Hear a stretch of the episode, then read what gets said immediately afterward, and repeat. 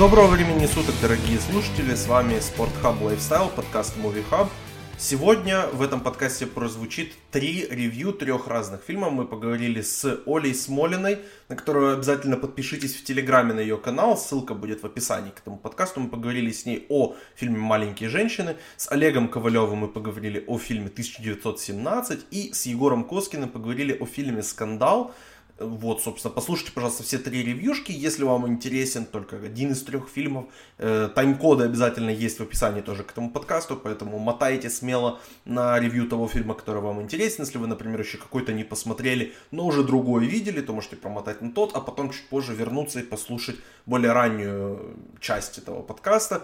Поэтому, да, обязательно подписывайтесь везде на Спортхаб и Поэтому давайте слушаем. Переходим к первому ревью. Это «Маленькие женщины». Начинаем мы этот подкаст с обсуждения одного из самых мною ожидаемых и теперь уже мною любимых фильмов года. Это «Маленькие женщины». И для обсуждения «Маленьких женщин» я позвал нового гостя этого подкаста. Это Оля Смолина, журналистка, блогер, автор много чего. Привет, Оля. Привет. Да, Оль, мы э, обсудим фильм новый Греты Гервиг, ее второй режиссерский фильм. Собственно, маленькие женщины рассказывают историю семьи Марджи, в частности четырех сестер, Джо, Эми, Мэг и Бет, и их просто приключения и что вообще происходит в мире после американской гражданской войны и во время нее тоже. Оль, ну давай тогда начнем сходу, вот прям ныряем в, в бассейн этого фильма. Как тебе вообще «Маленькие женщины», именно эта экранизация, о предыдущих мы еще чуть позже поговорим. Но вот конкретно по этому фильму, что ты думаешь, как ты, как ты вообще к нему относишься? А, потрясающий совершенно, мне кажется, очень душевный, теплый фильм, а, который каким-то непостижимым образом а, вроде бы одновременно и старомодный, ну то есть все-таки там действия происходят не в современности, и в то же время он каким-то образом а, декламирует идеи, которые актуальны и сейчас. И вот эта вот его двойственность мне она понравилась очень сильно. И вот, например, других экранизациях, которые я видела, там такого не было, и, наверное, в этом плане экранизация Гервик выигрывает. Ну и, конечно, ее не зря номинировали на Оскар за лучший сценарий, потому что она, конечно, очень-очень как-то хорошо поработала с книгой, она ее, конечно, всю э, перестроила, переделала. Там, если обратить внимание, э, там нелинейно идет хронометраж, то есть, по идее, фильм начинается с конца книги, и потом они флешбеками возвращаются в прошлое, в то время как э, в самой книге, да и вообще в других экранизациях, во всех э, а, все идет очень линейно, и события логически сменяют друг друга. Я, на самом деле, сначала очень долго не могла понять, почему она так делает, то есть, наверное, минут, минут 40 я сидела и не понимала, почему она это сделала, то есть для чего. А потом произошли кое-какие события, и я поняла. Я поняла, что все это было сделано для того, чтобы осуществить некий параллелизм определенных моментов, которые происходили с персонажами этого фильма, и чтобы как-то усилить эмоциональность, вероятно, этих моментов, чтобы они вот как-то еще больше повлияли на зрителя. А, и я, конечно, очень оценила этот ход. Да, мы, мы сегодня все-таки поговорим без спойлеров, потому что мы, к нам, нам повезло посмотреть этот фильм раньше, но вот когда наши слушатели будут этот подкаст слушать, он только-только вышел в России, поэтому однозначно, ребят, бегите на него в кино. Если не хотите спойлеров, то мы, в принципе, не будем сегодня спойлерить, поэтому, в принципе, послушайте нас, а потом идите в кино. Да, давай тогда немножко поговорим про предыдущие экранизации. Ты вот правильно заметила то, что здесь, в отличие от книги, которая выходила в двух как бы томах, которая отдельно рассказывала про детство и уже про такой более взрослый период этих сестер, этот фильм как раз, он в таком более нелинейном хронометраже, более как раз современном, что ли, стиле рассказывает это, соединяя как бы молодость и зрелость. И здесь, в отличие, например, от той же экранизации 94 года, здесь одни и те же актрисы играют персонажей и молодых, и взрослых. Вот э, в сравнении как раз с фильмом 94 года, тебе показалось, что это это лучше, это хуже, или ну, как ты вообще видишь вот эту разницу? То есть, например, тебе было легче сконнектиться, скажем так, с персонажами из-за того, что их играют одни и те же актрисы и там, и там, или это не сильно, например, на тебя повлияло?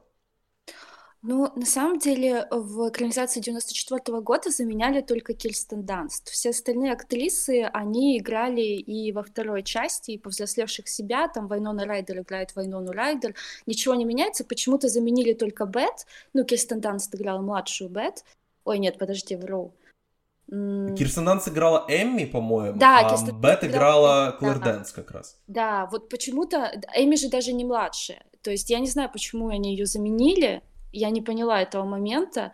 Причем, что Кирстен отлично вообще играла, у нее были великолепные сцены с Кристианом Бейлом, у них вообще какая-то совершенно запредельная была химия.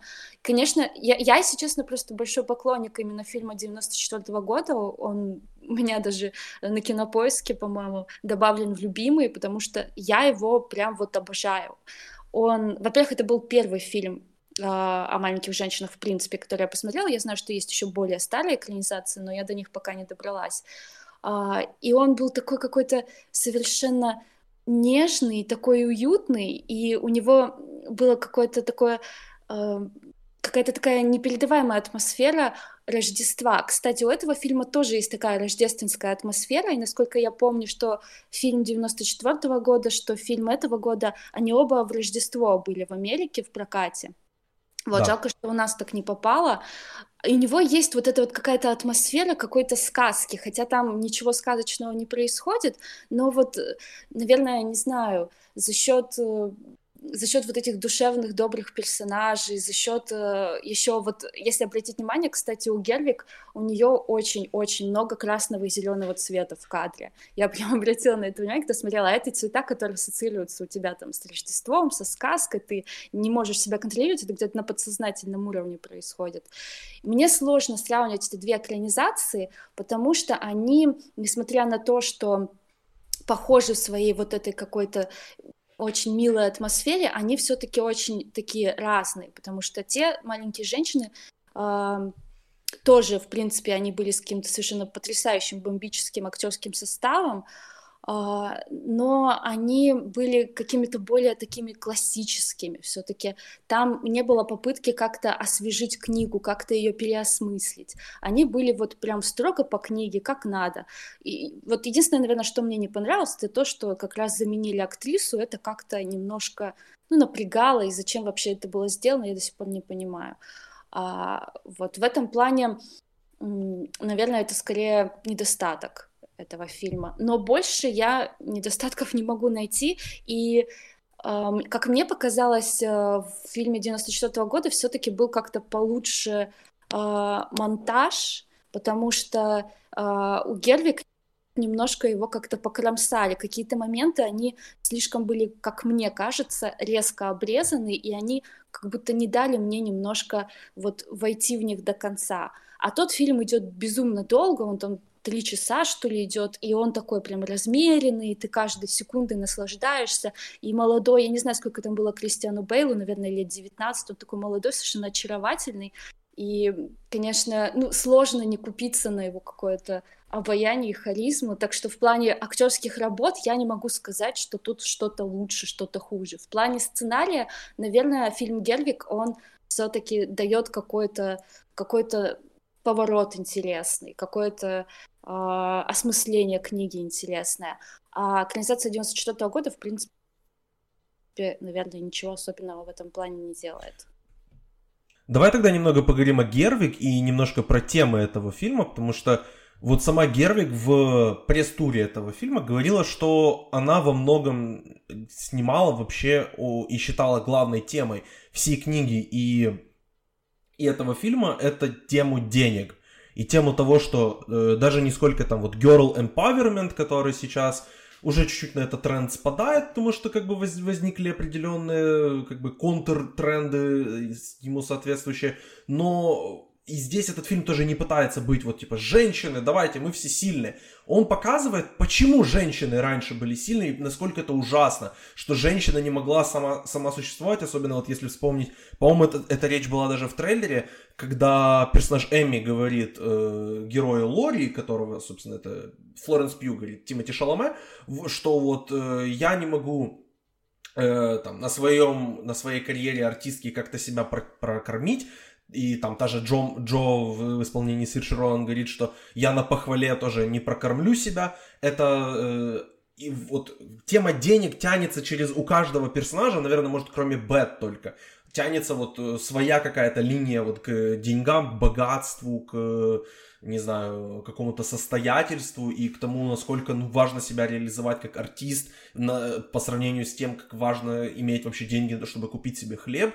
Вот, э, опять же, предыдущие экранизации не смотрел, но здесь это мне прям вот упало в глаз, и сама Гервик тоже говорит, что для нее это важно, и она вот очень много черпала это как раз из книги э, Луизы Олькот, э, которая тоже об этом много писала, что вот они, она там жила прям совсем-совсем в нищете, вот эта тема, мне очень интересно, то, что я шел на этот фильм все-таки с ожиданием того, что это будет такой вот э, girl empowerment movie, movie, но немножко умнее, то есть как вот как Леди Бёрд, по сути, в, в этом очень, в этом плане похож, а ушел с таким ощущением, что, блин, ну она много очень говорила про деньги, и мне вот интересно, вот твое отношение к этому, ты как-то обратила на это внимание, что ты думаешь об этом?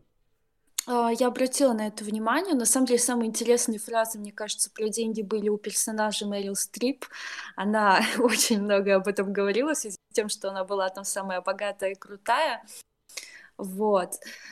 А, мне кажется, возможно, это какое-то со стороны Гельвик было размышление на тему, что творцы, а там, если обратить внимание, все, все эти сестры матч, они были все-таки приверженцами каких-то творческих профессий, а одна там играла, другая бы хотела быть актрисой, третья писала книги, четвертая рисовала картины. А, что, возможно, Гервик хотела сказать, что удел творца — это а, быть бедным и всегда нуждаться в деньгах, потому что у нас даже сейчас, в наше время, именно творческие труды почему-то оплачиваются меньше всего, и люди, как правило, вынуждены а, зарабатывать деньги каким-то рукотворным трудом, чтобы заниматься тем, чем они хотят заниматься, и тем, чем они любят заниматься.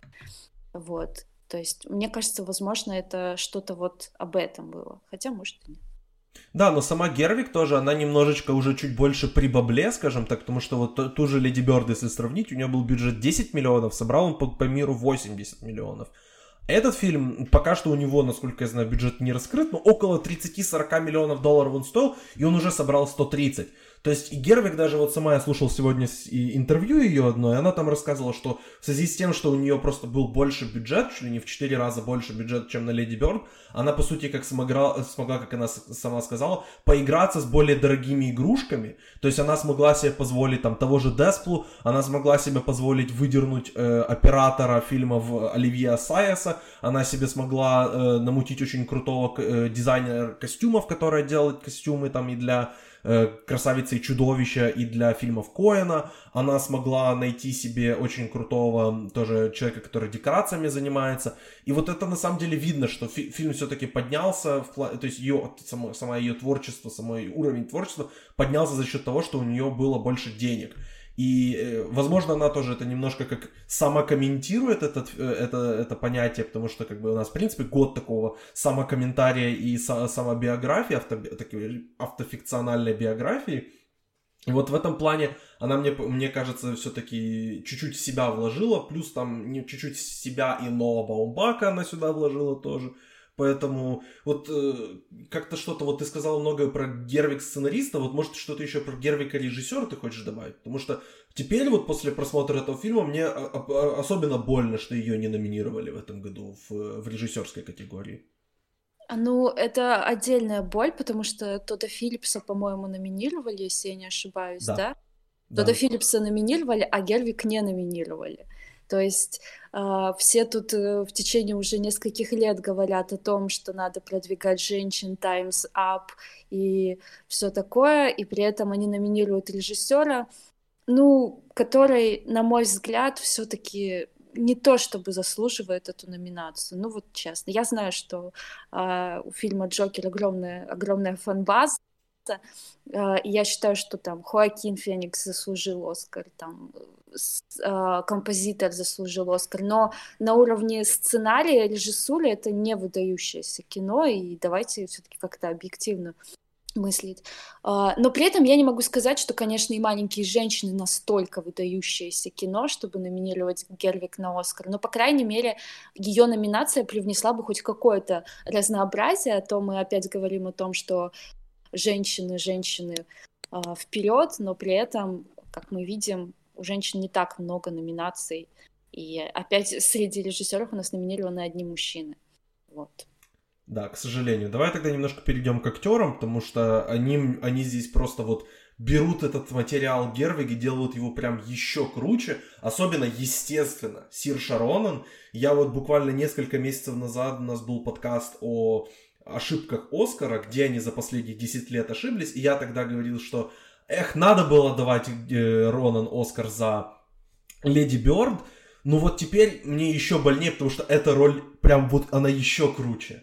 Здесь Ронан просто сияет вот в роли Джо Мардж, и э, я вижу вот эту абсолютную ее преданность этой роли и насколько она себя здесь находит. И теперь мне еще больше кажется, что у нее есть потенциал и в сценарии, и в режиссуре. В будущем в ее карьере я очень надеюсь что-нибудь увидеть от нее когда-нибудь. Она здесь просто, просто звезда, и видно, что она вот... Если бы у нас сейчас была эпоха кинозвезд, то Сир Шаронан была бы нашей просто, не знаю, на, нашей кинозвездой. Я уже ее назвал вот несколько месяцев назад современной Мэрил Стрип и я, я просто вот после этого фильма выхожу и с еще большей уверенностью говорю, да, она все еще 25-летняя Мэрил Стрип, у нее это уже, по-моему, четвертая номинация на Оскар в 25 это просто ну, на голову не лезет, и при этом каждая номинация, она не то что заслуженная, но она прям вот отработана на полную. Поэтому Ронан для меня здесь просто вот, э, если заимствовать понятие спорта, она здесь просто MVP, потому что она, она гениальная, я считаю. Вот как, э, что ты можешь сказать по Сирше? А, Сирша очень хороша в этом фильме, но все мы знаем, что Оскар получит Рене. И, да. И у Рене, честно, объективно, нет соперниц в этой номинации. Она потрясающая в этом фильме, и она вытянула а, весь фильм про Джуди Гарланд, поэтому, ну, мне как бы сложно в этом плане что-то говорить. Я, конечно, рада за четвертую номинацию Сиш, она действительно молодец, но я, в принципе, считаю, что в «Маленьких женщинах» все актеры были прекрасны, и мне было жалко, конечно, что они не получили а, премию САК за лучший актерский ансамбль, потому что они там все крутые и все молодцы. И, ну, отдельно я, конечно, рада за Флоренс, вот, потому что, вот, между прочим, это ее первая номинация на Оскар. Она буквально там сниматься, господи, начала, может, года четыре назад и уже номинирована. Да, Флоренс, а... она великолепна. И в этом фильме, и вообще у нее год просто шикарный. Я не перестаю. Вот буквально каждый подкаст, который заходит про Флоренс Пью, я всегда вот пытаюсь напомнить, что у нее просто ударный год. Борьба с моей семьей очень классный фильм, если вы фанат Флоренс Пью, в очередной раз порекомендую вам его посмотреть. Мидсамар, тут я не смотрел, но тоже тут все, что я слышал об этом фильме, все хорошее. И здесь тоже, и у нее самая такая вот неоднозначная роль, и, насколько я понял, ее персонажа чуть-чуть повернули в сторону того, чтобы сделать ее не однотонной, вот она злодейка, вот она такая плохая. Здесь все-таки из нее сделали полноценного человека с полноценной мотивацией, с полноценным каким-то трагическим конфликтом, с тем, что чего она хочет, куда она, куда она старается попасть, кем она хочет быть, с кем она хочет быть. И то, как вообще фильм для нее заканчивается, без спойлеров, понятное дело, это просто вызывает такое большое удовольствие, и ты радуешься за нее искренне, ты как будто за нее болеешь, хоть она и была таким немножко мерзким ребенком, но она заслужила счастье, и поэтому то, как Флоренс Пью заставила меня болеть за нее в течение фильма, это явно заслуживает какой-то, какой-то вообще, не знаю, награды, не награды, но точно похвалы заслуживает. Ну, Эми, в принципе, она везде такая, во всех экранизациях. Это самый сложный вообще персонаж, я считаю, маленьких женщин, потому что она одновременно очень сильно бесит зрителя. И в то же время актрисе нужно каким-то образом вытянуть из него сострадание и какую-то симпатию через вот э, свою какую-то трансформацию. И это сделать очень сложно. То есть одновременно нужно и раздражать, и потом уже показать, что вот-вот она может все-таки быть и хорошей, что у нее есть вот вторая какая-то более светлая сторона. Вот, в отличие от той же Джо, которая, она, в принципе, изначально а, протагонист и такой классический, она просто хороший, умный, добрый персонаж. И мне кажется, что эта роль немножко все-таки так полегче, чем роль Эми. Вот. Я еще заметила, что в этом фильме а, потрясающие мужские все роли, и на них взяли хороших очень актеров, но все, кроме Тимати, там такие в виде украшений. И провела параллель между огромным количеством различных фильмов, популярных нынче, где красивых актрис берут в качестве украшений, то есть красивых и талантливых актрис, которые, наверное, могли бы сыграть что-то прекрасное, а, но их берут так, чтобы они просто посияли в кадре. И вот Луи Гарель явно в этом фильме просто сиял в кадре и показывал всем, какой он замечательный и красивый. Потому что играть ему там было нечего. Да, вот по поводу актера в украшении, да, конечно, Луи Гарель здесь, безусловно. Вот спасибо, на самом деле, Грите Гервик, что она дала, ей, дала ему немножко посиять в кадре, потому что я вот буквально пару недель назад посмотрел фильм Романа Полански «Офицер и шпион», где Луи Гарель просто изуродован, он вообще не похож на себя. Его там сделали 50-летним мужиком, который, из которых 20 лет он сидел в тюрьме, и на него просто больно смотреть. Здесь вот я рад, на самом деле, когда красивым актерам дают просто в кадре быть красивыми актерами, поэтому э, да, я здесь, безусловно, рад. И Джо, Джеймс Нортон то же самое. Он, он просто, просто здесь реально красавчик, и, и почему, почему бы и нет, почему бы и нет, да.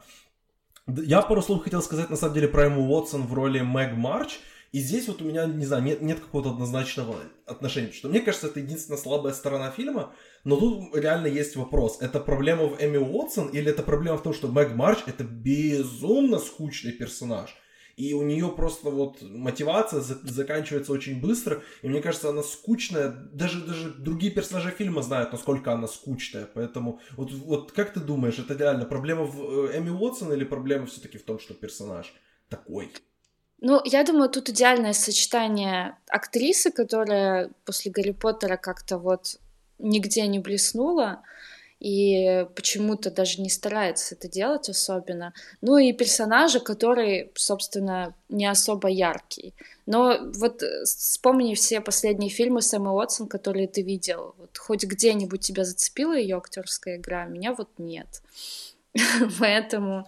Вот поэтому я и спрашиваю, потому что мне кажется, что Мэг, она сама по себе достаточно скучная, но и Эмма Уотсон тоже Поэтому и, и реально это больше критика к Эмми, или это просто так, так как вот мы такого персонажа себе в руки получила Грета и вынуждена была что-то из него сделать, чтобы э, и, и как бы и она, и, и Эмма Уотсон постарались по максимуму что-то интересное с ним сделать, но просто они были загнаны в такие вот рамки этого персонажа, и в том, что он сам по себе просто скучный, и ты с ним ничего не поделаешь, будь... Потому что вот я там на том же кинопоиске читаю, что э, на эту роль претендовала Эмма Стоун, но она выбыла из проекта. я вот думаю, реально, если бы Эмма Стоун, моя любимая актриса, играла в, это, вот, в этом фильме э, Мэг, мне, мне интересно, мне реально бы персонаж просто больше понравился или, или как бы, или все равно все то же самое осталось бы? Я думаю, что Стоун могла бы что-то интересное привнести в этот персонаж, но я думаю, что Эмма Стоун совсем не Мэг. То есть эм, Эмми Стоун надо было играть Эми. Ну, это очевидно. То есть она просто по своему характеру, по своей манере больше тянет на Эми. Либо на Джо в крайнем случае, но не на Мэг. И мне сейчас сложно представить Эмму Стоун в роли Мэг абсолютно. При этом Эмма Уотсон, она такая вот как бы такая неяркая и довольно такая спокойная, и Мэг такая же. Мне кажется, тут просто сошлись два идеальных характера друг с другом. Да, да. Давай пару слов скажем про второстепенных актеров, э, потому что здесь достаточно много можно говорить. И давай, не знаю, выберем вот, не знаю, как-то поодиночно, потому что я однозначно хотел сказать про Мэрил Стрип. Мэрил Стрип здесь выдает такой флекс. Вот она прям, прям на максимуме подрубает все свои вот эти вот какие-то, э, не знаю, манерности Мэрил Стрип. И просто вот их врубает на 200% и, и просто привносит такую бешеную энергию в эту э, в роли этой тети Марч, которая просто великолепный смешной персонаж, и ее вот э, речь о том, что ты единственная, э, единственная дочь, которая, собственно, еще на что-то на что-то годится, это прям, прям очень сильно было, поэтому энергия Мэрил Стрип меня в этом фильме безумно позабавила, развлекла и, и очень много позитивных эмоций принесла. Ты вот, может, тоже про нее хочешь что-то сказать или какого-нибудь другого второстепенного персонажа, актера выделить? Ну, я, наверное, выделю Тимати, который э, был один, одинешенек, практически мужчина в этой женской компании, и он э, не затерялся, вот, не, не поблек, и, в принципе, отлично, мне кажется, сыграл. Отлично у него получалось взаимодействовать со всеми героинями. Э, честно говоря, когда я узнала, что он будет играть Лоли, я подумала, что это прям идеальный каст. И когда я смотрела фильм, я все время постоянно проводила э, параллели с ним и с Бейлом в этой роли. Но там Бейл тоже был такой очень, конечно, очаровательный.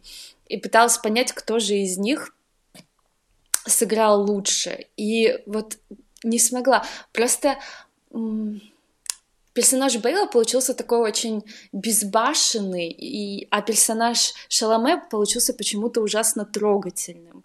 И не знаю, мне как-то как-то даже сложно сказать, кто из них был лучше.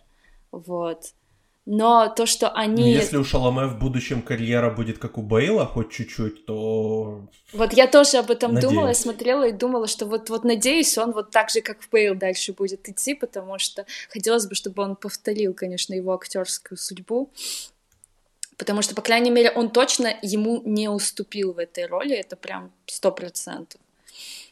Вот. Ну, да, конечно... я еще про... Да-да-да, закончу. Да, ладно, говори.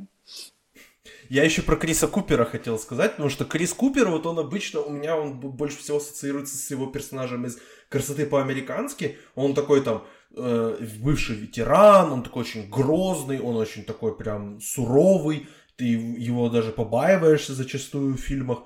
Здесь он просто такой душка. Он вот, его на самом деле комбинация с Бет, которая объективно не самый интересный персонаж, она существует больше как девайс для, для сюжета, потому что нам нужно как-то снова собрать взрослых дочерей в одном доме.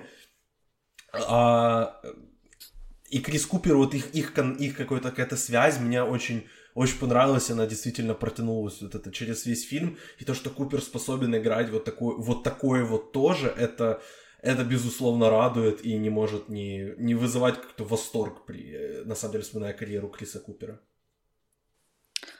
Вот, кстати, если Эми Уотсон в роли Мэг особо там как-то можно было, наверное, все-таки что-то сыграть, но она почему-то не постаралась, то вот у, у Элайзы Сканлан как-то особо и выбора не было, потому что действительно ее персонаж такой самый, самый какой-то нераскрытый, хотя э, у Гервик она все-таки пытается как-то немножко расширить ее хронометраж, там у нее много каких-то ее отдельных сцен, где она играет на фортепиано, потому что в прошлых экранизациях даже этого не было.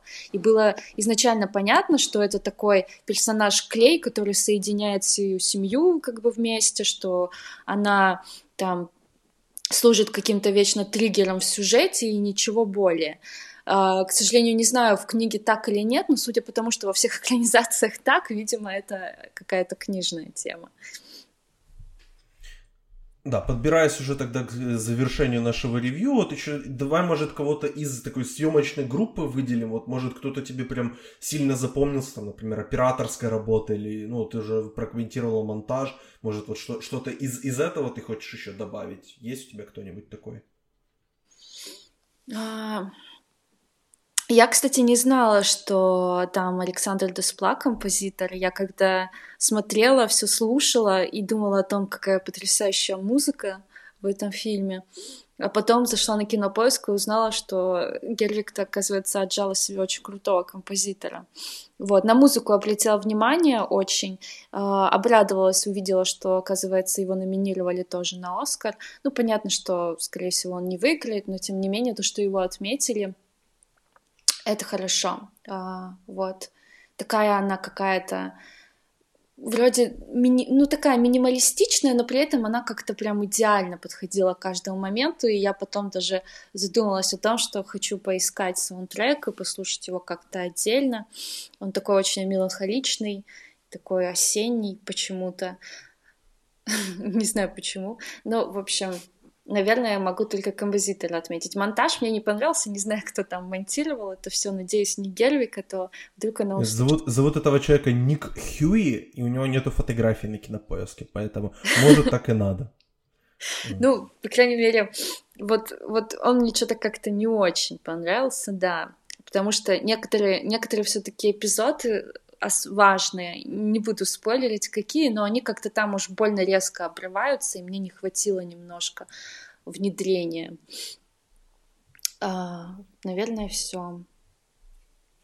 Да, я под Эспла добавить тоже хочу, что теперь у меня появился мой фаворит на Оскаре, мой, вернее, любимчик на Оскаре, потому что однозначно буду топить за этот саундтрек он действительно был таким ненавязчивым и работал в очень четкие моменты. Особенно вот это на самом деле ну, странно, но это, это открывающая сцена, которая после диалога э, Сирши Ронан с персонажем э, Трейси Летса, когда она бежит вот по улице. Во-первых, эта сцена снята в очень необычный способ и очень красиво снята.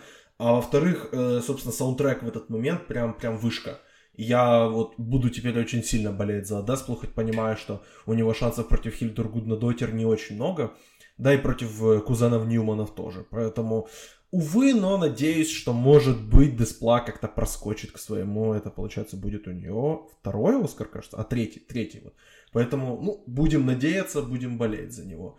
Э, под конец, вот подводя итоги какие-то, я вот у тебя в твоем телеграм-канале, даже девушки-ковбои иногда грустят, кстати, советую всем подписаться, ты написал этот фильм как нежная сладкая пироженка из клубнички, с клубничкой на вершинке.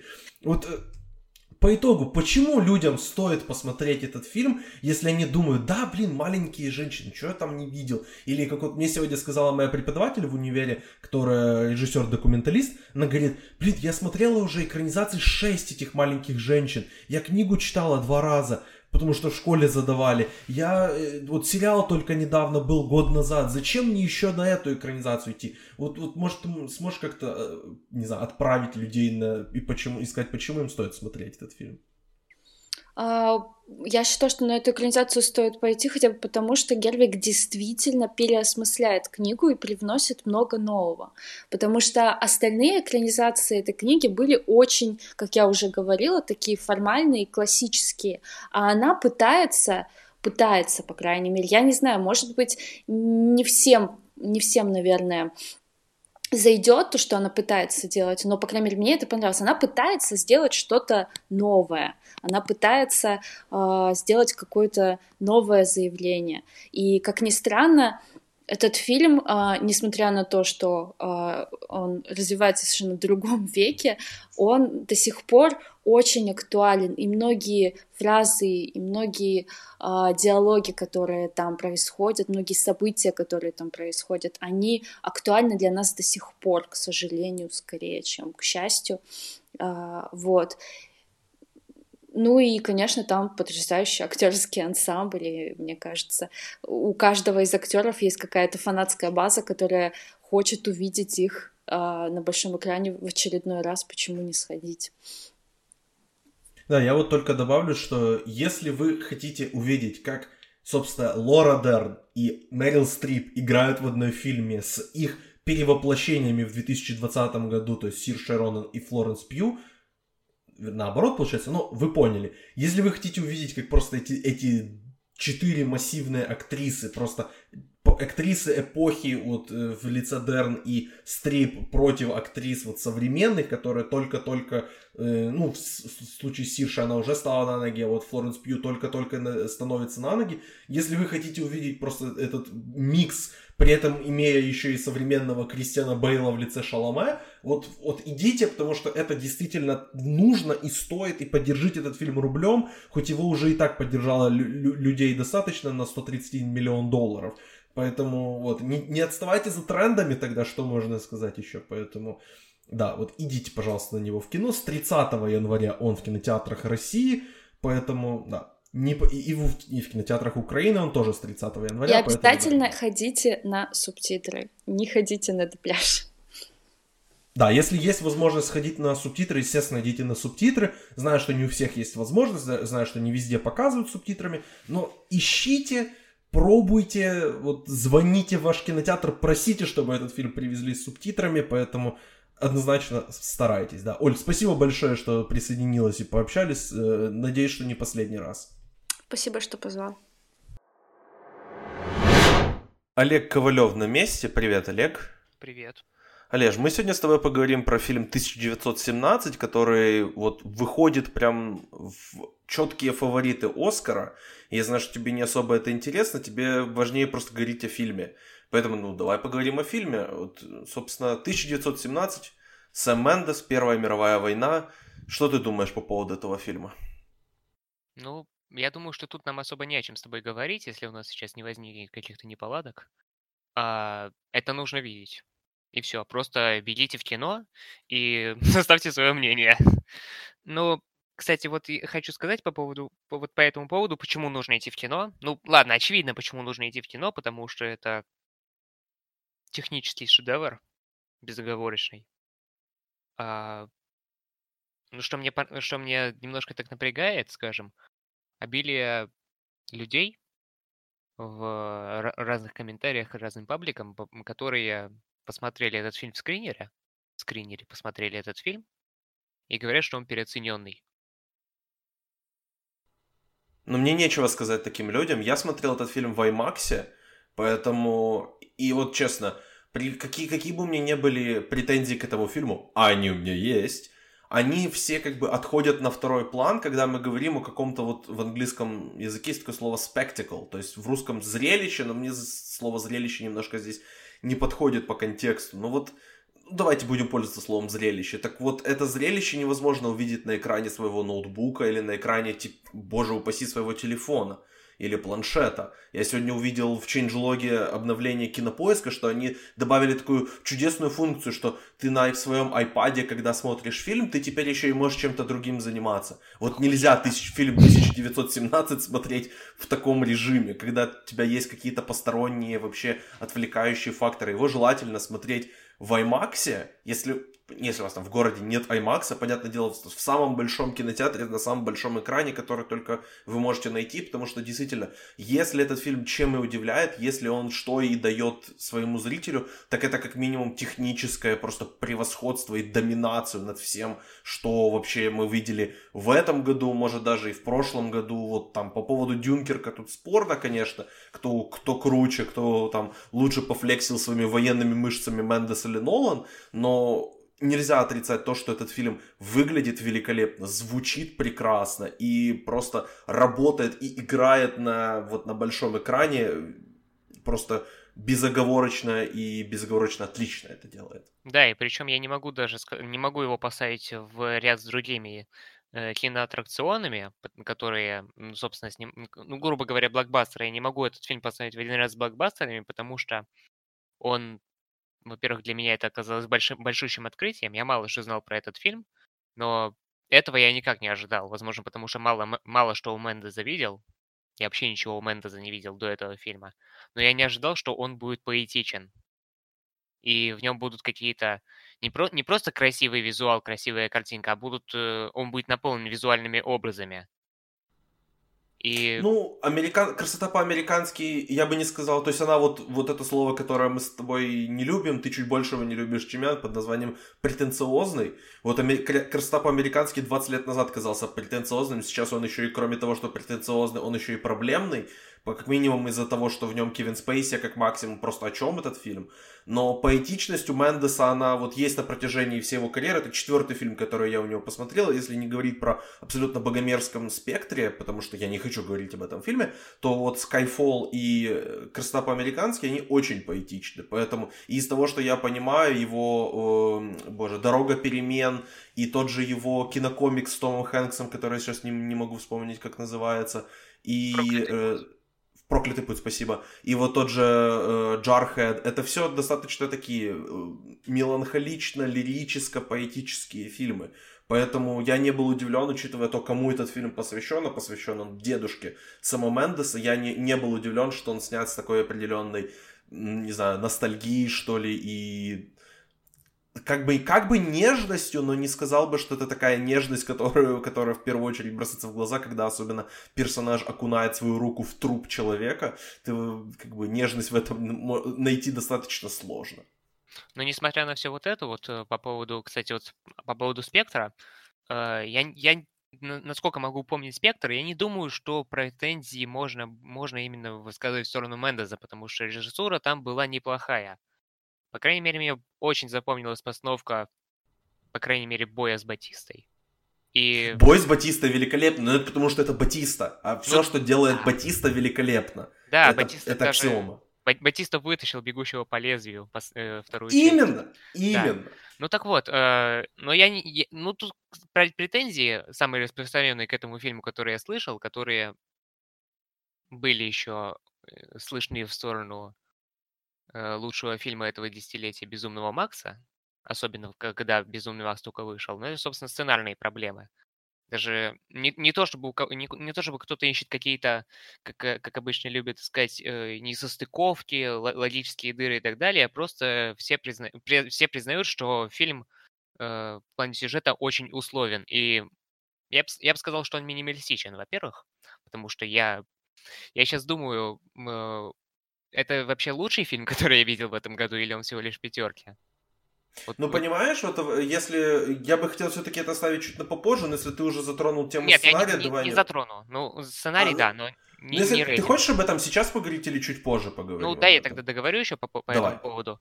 Uh, мне вот всегда нравилась минималистичность сценария, потому что, ну, собственно говоря, кино это искусство визуальное, и когда оно видно, что это искусство, а не просто что-то что созданное чисто в коммерческих целях, то лучше бы ему, лично для меня и, уверен, не для меня одного, лучше бы ему быть в первую очередь визуальным, а не сюжетным. Сюжет очень часто от этого отвлекает, и поэтому мне вот это вот очень сильно зашло, э, такой, такой сценарный минимализм в этом фильме. И при этом, особенно в начале фильма, особенно в начале фильма чувствовалось даже, что Мендес пытается создавать какое-то грубо говоря, современное мифотворчество, знаешь, вот особенно в сцене с появлением профессора Мариарти. Я не помню, как... Энд, Эндрю Скотт. Вот. Сейчас его принято называть горячим священником. Вот. Ну вот, э, в сцене с, с появлением э, с горячим священником, который, более того, еще вот совершает э, над парнями таинство крещения боевого с помощью э, спиртного, которое у него в фляде там накопилось, э, это, э, это ощущалось как какое-то современное мифотворство, именно такое минималистичное, и поэтичная. И э, я как-то сразу втянулся в этот формат и не думал, что не думаю, что к нему стоит докапываться именно в плане минимализма сюжета. Вот в плане, кстати, тво, э, этого, этого, этого твоего поинта, этого пункта по поводу мифот, мифотворчества, э, тут даже можно заметить такую определенную не то чтобы не то чтобы это мета, но это просто как бы как иерархия современного британского кино, когда у тебя генерал это Колин Фёрд, у тебя полко, э, полковник это Камбербэтч, подполковник это как раз, по-моему, Эндрю Скотт, э, лейтенант это Ричард Мэдден, и, собственно, рядовой это Джордж Маккей и второй актер, которого, имя которого я забыл. Вот, Чарльз Чапман, кстати, вот. да, есть такое. Вот, поэтому это тоже есть определенное такое вот э, показание современного британского кино и где оно находится, а учитывая то, что этот фильм, по крайней мере, в Украине вышел в один день с другим э, таким иерархически британским фильмом под названием «Джентльмены», о котором мы еще будем говорить, но уже в феврале, э, то это, это выглядит как такой интересный, забавный британский double feature, который показывает вот вообще, где сейчас находится, собственно, кинематограф кинематограф Брекзита, назовем его так. Да, я, я начинаю в последнее время все сильнее ценить этот кинематограф как отдель, отдельную страну. Вот знаешь, то есть вот когда э, фильмы снимаются англоязычные, ты особо не воспринимаешь разницу между Голливудом и, и Англией. Но в последнее время я начал задаваться вопросом, какой из национальных кинематографов в данный момент лучший. И вопрос э, на который я раньше ответил бы однозначно Южная Корея, определенно точно Южная Корея. Сейчас э, вот так вот Англия сюда подходит и такая, точно ли Южная Корея? Давай тогда перейдем более, более детально к обсуждению фильма. Давай все-таки начнем с однозначно того, что мы с тобой оба согласны в плане позитивов. Э, по поводу Роджера Диккенса. Я думаю, тут, тут говорить что-то что новое мы вряд ли сможем. Диккенс гений, и Диккенс это вот, я не знаю, как вообще можно вот отличить он или Любецкий, кто из них сейчас на самом деле лучший э, оператор, но учитывая, что Любецкий не снимал фильм уже 4 года, а за это время Диккенс выдал Blade Runner 2049 и, и 1917, то очевидно, что сейчас пальму первенства перехватывает Роджер Диккенс. Но вот особенно если взять ту самую сцену, которая была показана в фичуретке, которую, наверное, многие видели. Вот сцена как бы с бегущим Джорджем Маккеем через, через поле. И просто как она снята, как э, то, что в кадре он спотыкается об солдата и встает, продолжает бежать. Этого не было в сценарии, это было полностью импровизация. Это просто сказали, нет, мы работаем, делаем, делаем, делаем и как бы и то, что и Диккенс доверился, и Мендес это полностью вот их какой-то коллаборативный вообще умственный замысел э, здесь работает просто, просто на ура. Мне вот, честно говоря, вспомнить такой вот э, режиссерско-операторский дуэт, который прям вот рабо- прям видно, что это вот сделано вместе, но вот помимо Иньяриту и Любецки, сейчас как-то сложно. Может, ты мне в этом как раз подскажешь и поможешь. Но это для меня прям вот прям вышка. Я не думаю, что дело конкретно в выборе э, оператор и режиссер. Тут дело в том, что они следуют, очевидно, одной и той же формуле. То есть мы создаем фильм с имитацией одного кадра. И то, что ты назвал, эм, то, что ты назвал импровизацией, на самом деле не импровизация, а воля случая. То есть даже не воля случая, а необходимость. Потому что вот э, Матей врезался в статиста, но съемки не должны останавливаться, потому что у нас тут план идет, не знаю, минут 20. Но не 20, конечно, там, насколько можно судить по информации с разных источников, самый долгий план в этом фильме, он длится 8 минут. Но тем не менее. И много кто, ну, не, не много кто, а этот фильм продавался в первую, э, в первую очередь э, этими видосами, которые раскрывали техническую сторону воплощение этого фильма. И там они прямым текстом об этом и говорили, что нам никогда не, нельзя было простаивать. То есть, э, если фильм, например, начинается с сцены, э, где погода облачная, то мы не можем э, ждать, что мы не можем э, продолжать сцену, пока, собственно, опять облака не поднимутся. И поэтому, если утро у них было солнечным, ясным, безоблачным, то они просто репетировали. И потом начинали уже войтиться, когда, когда только в облачко затянет солнышко. Это, это важно. Да. Э, по поводу, по поводу еще я бы хотел выделить очевидного для меня просто, ну вот одного из главных здесь действующих лиц и одного из людей, который для меня сделал этот фильм ну, по настоящим таким вот зрелищем, это Томас Ньюман композитор этого фильма. Вот мы, мы с э, Егором и Денисом буквально вчера записали наш подкаст о прогнозах на Оскара, и Егор там немножко его раскритиковал, он слушал, на тот момент он еще не посмотрел фильм, он послушал саундтрек сам по себе и сказал, что он, он ему очень напомнил просто все то, что Томас Ньюман делал на протяжении своей карьеры, особенно в красоте по-американски, но для меня главное отличие было в том, что как бы этот фильм громкий, он большой, он прям играет своим размером, и Томас Ньюман соответствует этому. Он здесь реально огромный просто, его, его слышно, и он, он прям преобладает этим фильмом. Это, конечно, не Джанки XL в упомянутом тобой Мэд Максе, но это, это было для меня бли... не то чтобы близко, но это было вот в той же, как бы, в том же направлении, скажем так. Ты можешь что-то вот сказать по поводу э, музыки в этом фильме? Я могу сказать, что музыка отличная. Собственно, как и все, как и все основные составляющие фильма, они работают на одну цель, и музыка это подчеркивает. Ты бы на чем-то хотел сконцентрировать внимание, может, ты что-то о чем-то еще поговорить, потому что у меня на самом деле позитивные моменты не то чтобы заканчиваются, но вот э, хотелось бы услышать от тебя какого-то. Я, я не думаю, что тут э, можно долго рассуждать о позитивных моментах, и это все, что можно сказать, это три раза громко и четко повторить. Сходите в кино, сходите в кино, сходите в кино. Все. Да.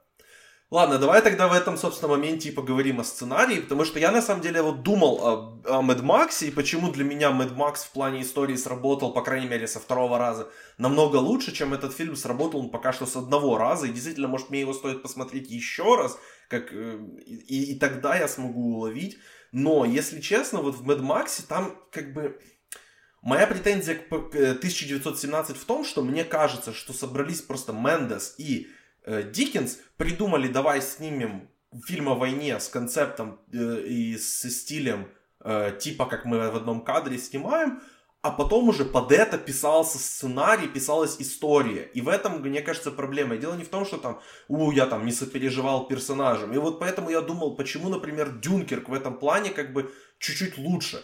Потому что в Дюнкерк там была цель не сопереживать. Ты не находился ни в, в фокусе ни на одном персонаже. Ты не мог запомнить никого. Поэтому Квентин Тарантино, например, когда рассказывает о Дюнкерке, он до сих пор не помнит имя Фиона Уайтхеда. Ни персонажа его, ни актера. Потому что как бы там суть была в том, что это как бы безымянные люди. Здесь у нас есть конкретный фокус на двух людях. И я за весь фильм ни разу им не смог как бы четко проникнуться. Они, да. им, мне кажется, Мендес просто, смотри, Нолан не делал попытку, чтобы ты проникся этими людьми. Он был обеспокоен именно подвигом. Он был обеспокоен именно этой без, безвыходной ситуацией, из которой нашли, нашли выход. Э, Мендес, мне кажется, он был обеспокоен стилем этого фильма, и он был обеспокоен все-таки какой-то целью. И, во-первых, то, что да, там персон... сюжет очень бинарный, это не проблема для меня, то, что там точка А, точка Б, как бы, и все, и, и, и нет больше тут ничего сверху. Поэтому это для меня не проблема. Для меня проблема как раз в том, что Мендес делает попытку сделать так, чтобы мы переживали о персонажах, сопереживали им. И вот, это, вот эти все метафоры с вишней, и то, что когда вишни упадут, потом они станут... Это, во-первых, все было очень-очень-очень очевидно. И прям сильно тебе вдалбливал Мендес это. Потому что мне кажется, что он, когда хотел именно стилистически что-то сделать, он боялся, что его именно историю либо не поймут, либо потеряют нить, если он не скажет все очень буквально. Поэтому мне кажется, он, он где-то вот э, не, дораб... не то, что не доработал, но где-то это отошло просто на второй план, и для меня это не до конца сработало. Поэтому вот, вот как- как- как-то так я могу выразить свою, свою мысль. Поэтому... Ну смотри, Маккей... да, давай, смотри, давай, во- ты, ты во-первых, ре- во-первых, э, парируй. во-первых, ты парирую. Во-первых, ты говоришь, э, сценарий, возможно, писался уже исходя после э, этой самой задумки, которую они с Диккенсом, с Диккенсом решили воплотить. Но мы все-таки видим, что Возможно, Мендес так пытается ма- манипулировать зрителем и его эмоциями уже после титров, или перед титрами скорее, но нам же говорят, что это все основано на историях, э, военных историях Альфреда Мендеса, то есть его деда, который умер в 91 году. То есть э, не знаю, насколько эти истории, насколько история, рассказанная в фильме, соответствует ис- истории деда Сэма Мендеса, но тем не менее, я думаю, что эта самая история, как для фильма, в нас вынашивалось намного дольше, чем э, сразу же после э, решения снимать э, фильм концептуальный вот такой. Это во-первых. Во-вторых, по поводу попытки сопереживать персонажу, мне не кажется. Я чисто си- символически из-за сцены, которой заканчивается этот фильм, и, и тут я замолкаю, потому что, типа, «О, спойлеры, какой ужас. Но, ладно, типа, Ну ладно, давайте вот с этого момента мы начнем спойлерить. Если вы еще не посмотрели этот фильм, то сходите на него в кино. Вот с этого момента начинаются спойлеры. Ну, в принципе, спойлерить там особо нечего в, линейном, в линейном фильме. То есть и спойлеры — это последнее, что может использовать вам впечатление в любом случае. Ну ладно. Э, Заканчивается-то он тем, чем обычно начинается э, каждая, ну не каждая, но такая типичная э, история солдата на, э, на войне в фильме. Э, С чего начинается путь так называемого сопереживания персонажу, когда нам показывают фотографии его жены или родственников. Это у нас показывают в самом начале. Ой, в самом начале, говорю, в самом конце. Когда Джордж Маккей садится у дерева в кадре, который рифмуется, собственно, с началом фильма.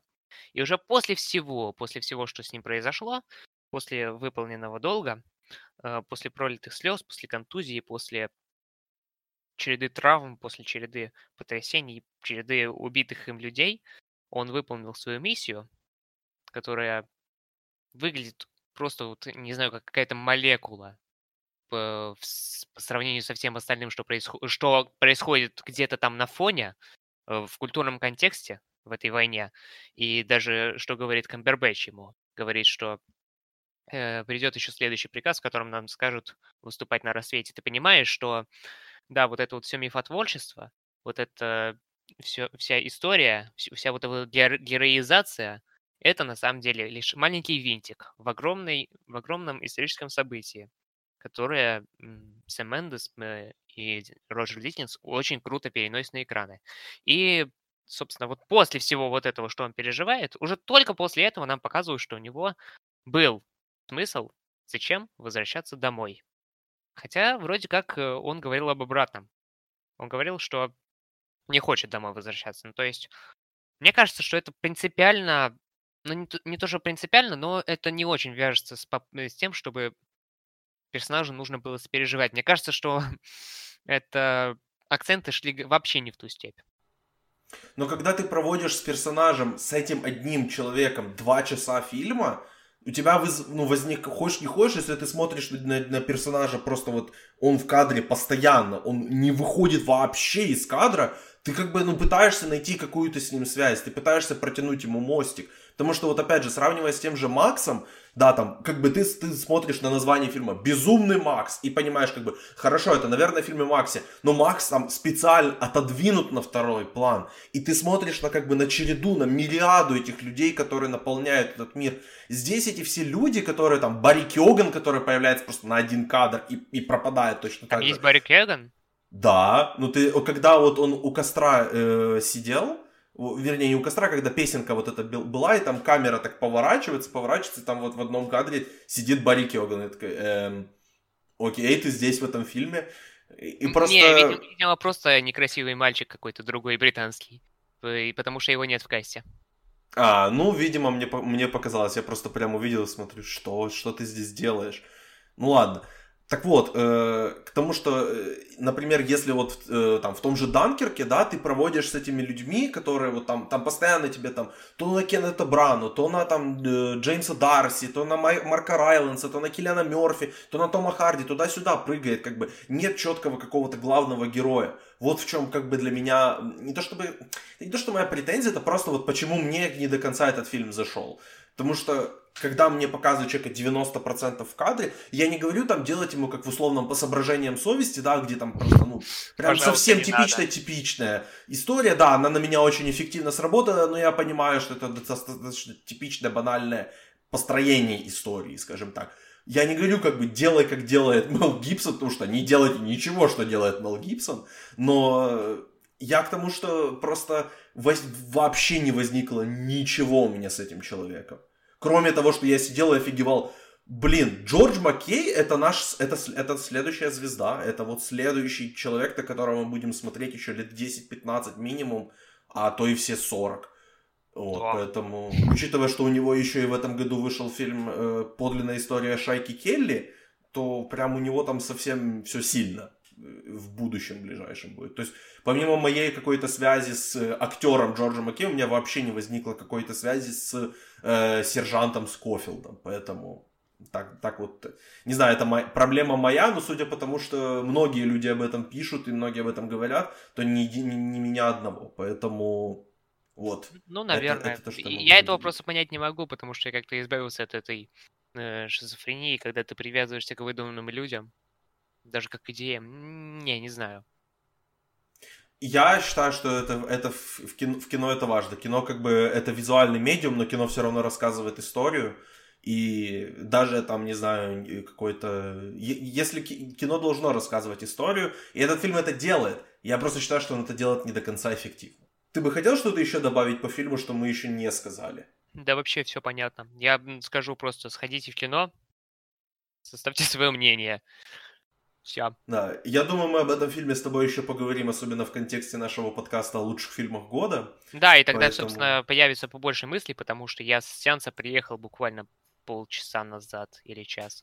Да, поэтому... вот поэтому, да, Это тебе очень... немножко, немножко подумаешь, немножко обработаешь мысли и уже... Может быть, пересмотрю. Может быть, пересмотришь. Тогда Хотя, ну, перес...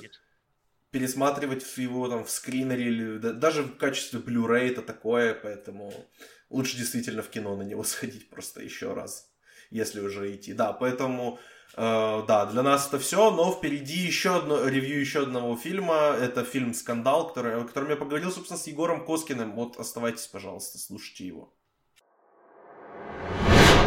Со мной теперь Егор Коскин. Привет, Егор. Привет, Максим. Да, и мы сегодня обсуждаем с тобой очередного номинанта на Оскар, очередного такого участника Оскаровской гонки, по крайней мере в трех категориях. Это фильм «Скандал» режиссера Джея Роуча, э, Шарли Стерон, Николь Кидман, Марго Робби в главных ролях.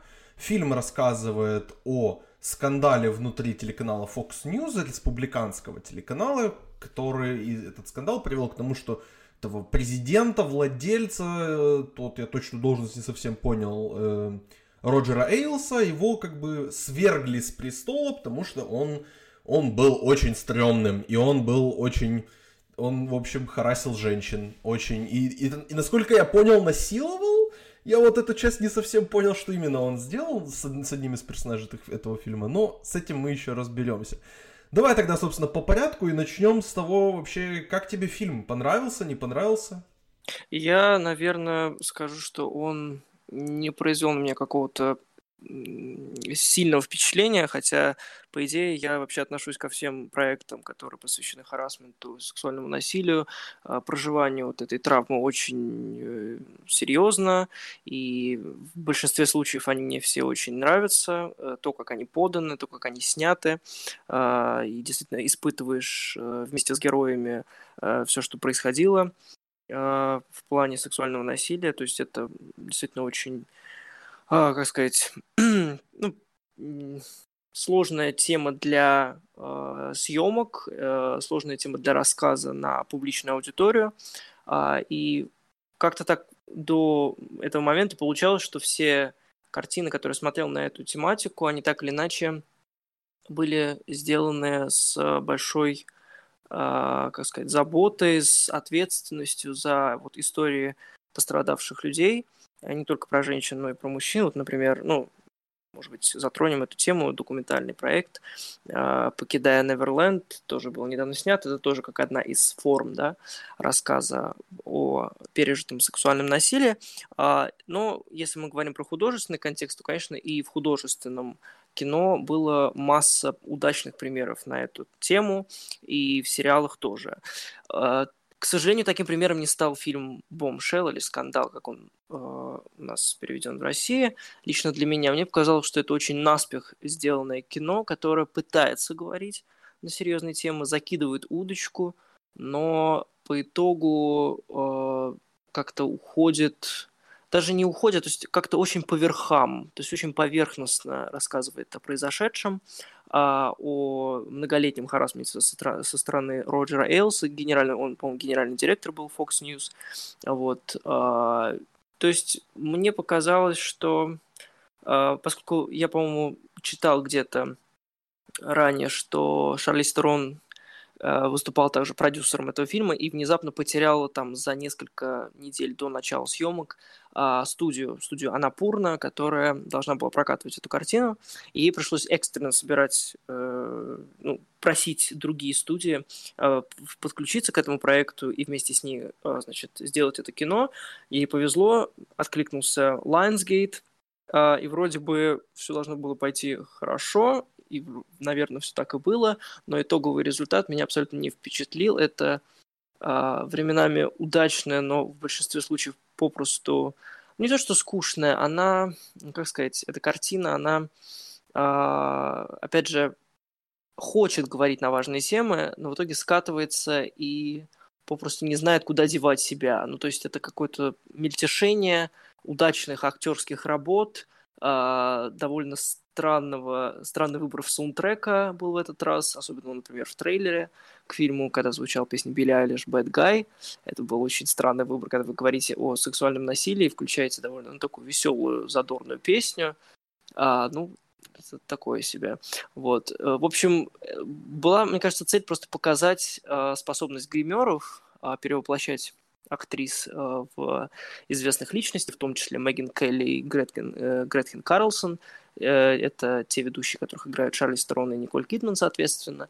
Вот, к ним присоединилась еще Марго Робби в роли вымышленной журналистки. В общем, это такой ансамблевый действительно фильм. На вторых ролях, на ролях второго плана очень много известных лиц, там от Элисон Дженни до Малькома Макдауэлла. А, но в итоге никакого сильного высказывания я там не увидел. А, Шарли Стерон также на какой-то премьере говорила, что это еще и фильм о том, что неважно, какой партии вы принадлежите, республиканской или демократической, это фильм о пережитом насилии. Так вот, какой-то рефлексии я в картине абсолютно не увидел, и мне даже немного обидно за это, что как-то так вышло очень скомканно, очень, ну, как сказать, не, неясно и вяло. Вот, но что касается остальных, там, и актерских работ, и режиссерской, наверное, я после тебя уже скажу, когда ты тоже какие-то общие впечатления добавишь. Угу. Вот, пока как-то так. Ну вот я нашел для себя один просто очень очень такой волнующий меня момент, из-за которого, мне кажется, фильм не до конца работает. То есть я думаю, что фильм сделан хорошо, но человек, который стоит во главе этого фильма, он, мне кажется, недостаточно хорош для этой работы. Я говорю, естественно, о режиссере Джей Роуче. Просто посмотреть его фильмографию даже, ну вот, опустить его фильмы про Остина Пауэрса, посмотреть просто после, что после них он снимал. Он снял очень много политических фильмов, например, и фильм «Игра изменилась» с, э, по Саре Пейлин с э, Джулианой Мур. Он снял фильм Трамба, э, который принес номинацию на Оскар Брайану Крэнстону, снял фильм до самого конца, опять же, с Брайаном Крэнстоном о Линдоне Джонсоне. И, то есть, видно, как бы, что объединяет у него, какой есть у него, в принципе, интерес, но вот большое, как бы, значение в, э, как бы, говоря об этих трех фильмах, нельзя забывать, что двое из них были сделаны для ТВ. И Трамба да. по качеству был тоже как ТВ-фильм. И Абсолютно. вот «Скандал», действительно, если бы не великолепная работа гримеров и людей, которые создавали декорации этого фильма, потому что, насколько я понимаю, вот особенно Newsroom Fox News был воссоздан просто без фоток. Он воссоздавался по рассказам других людей. И то есть, да. по, как, как бы, как можно воссоздать локацию, просто не зная, как она выглядела на самом деле, при том, что как бы это достаточно современный фильм, рассказывает о событиях там, трехлетней давности, четырехлетней уже получается.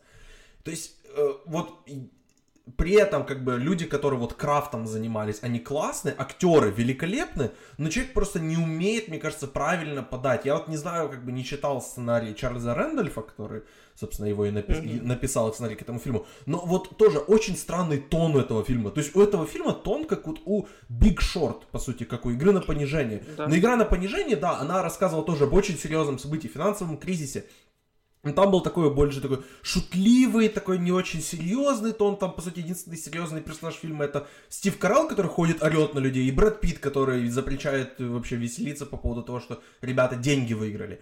Да, но там как бы там это все равно все свелось к какому-то серьезному. Здесь вот серьезные моменты не заработаны. Вот не то, что, не знаю, спойлер, не спойлер, но одна из кульминационных сцен фильма, где Марго Робби просто по телефону разговаривает с другим персонажем и плачет, она абсолютно не заработана, она не, не, нечестная, она мне не вызвала никаких эмоций, хотя мне, по идее, должно быть жаль этого персонажа. Но мне ее не жаль, потому что она нереальный персонаж. И вот эта проблема, то же самое у меня была проблема с сериалом «Чернобыль», на самом деле, это один из моих любимых сериалов года. Но там персонаж Эмили Уотсон это нереальный персонаж, и мне сложно вызвать как бы это персонаж, который не основан на одном реальном человеке, это какой-то сбор людей в одном персонаже.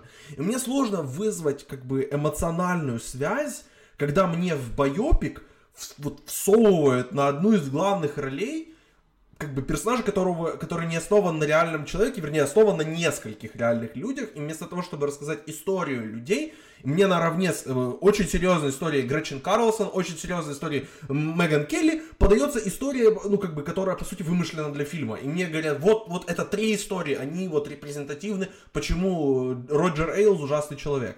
Как бы, оно, с одной стороны, да, но с другой стороны нет, потому что как бы, ну, ну это так немножко не работает. И если, например, с Чернобылем, во-первых, у них было 5 часов, и там был обширный конфликт, который ты не, ты не можешь показать просто, ну, то есть тебе нужно его немножко как бы сокращать, потому что это очень сложный конфликт для понимания, то есть как бы понятие там взрыва атомной, атомной электростанции это сложно для объяснения обычному человеку.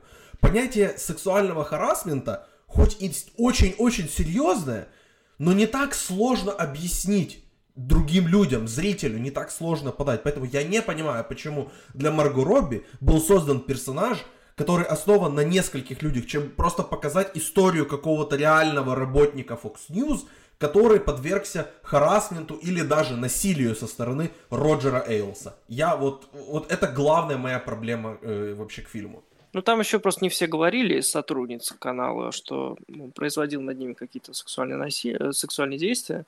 Вот, поэтому, возможно, была какая-то юридическая подоплека из-за того, что вот они решили придумать этого персонажа. Вообще, на самом деле, сценарий это тоже одна из бед этого фильма, потому как от Чарльза Рэндольфа, лауреат Оскара за как раз-таки игру на понижение, ожидаешь чего-то более масштабного, но в итоге получаешь некий такой телефильм, действительно, сделанный наспех, сделанный за короткое время, просто чтобы, ну, есть даже в этом некий такой элемент э, хайпа, безусловно, то есть это не продуманное, не точечное а, решение такое, сделать такой качественный фильм о сексуальном насилии, это просто как такая, ну, а, момент, одномоментная а, заявочка на то, что вот у нас есть такая пикантная тема сексуальное насилие Fox News. Это довольно интересно, довольно интригующе звучит. Давайте-ка сделаем фильм.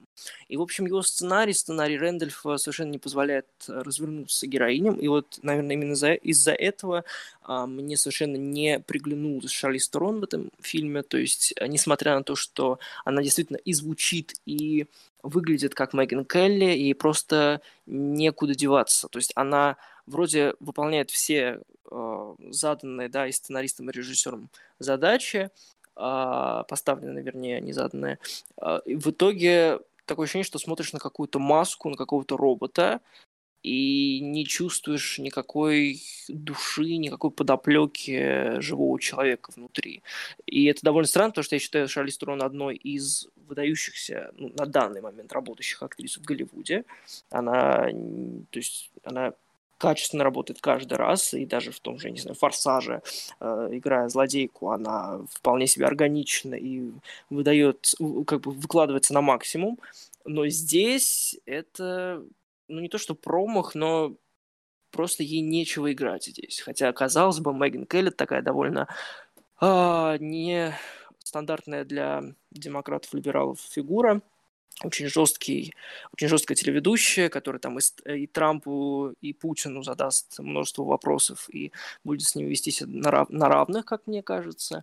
В итоге, когда дело касается ее как, какой-то личной истории, Терон, как мне кажется, не смогла ее до конца дожать и передать. Возможно, потому что она, ни она, ни Кидман не встречались с э, реальными героинями, то есть ни с Мэган Келли, ни с Гретхен Карлсон.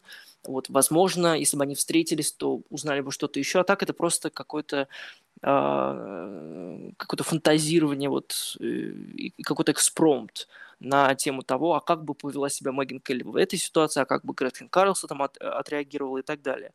То есть э, довольно смутное впечатление от Шарли Стерон. Единственная сцена, которая мне с ней понравилась, это сцена в лифте, которая была в трейлере показана, в самом первом, в, в тизере. А, вот там накал прям ощутим, и там Терон прям отыгрывает э, максимально достоверно, насколько это возможно. Вот. Э, в остальном же это как-то очень, опять же, вяло и э, роботизировано, скажем так. То есть ты смотришь на как будто на не настоящего человека, на какого-то робота, э, которому вот сказали, давай-ка ты сыграешь в таком интересном, интригующем фильме, а вот, а тебя снова номинируют на Оскар, и все будут счастливы.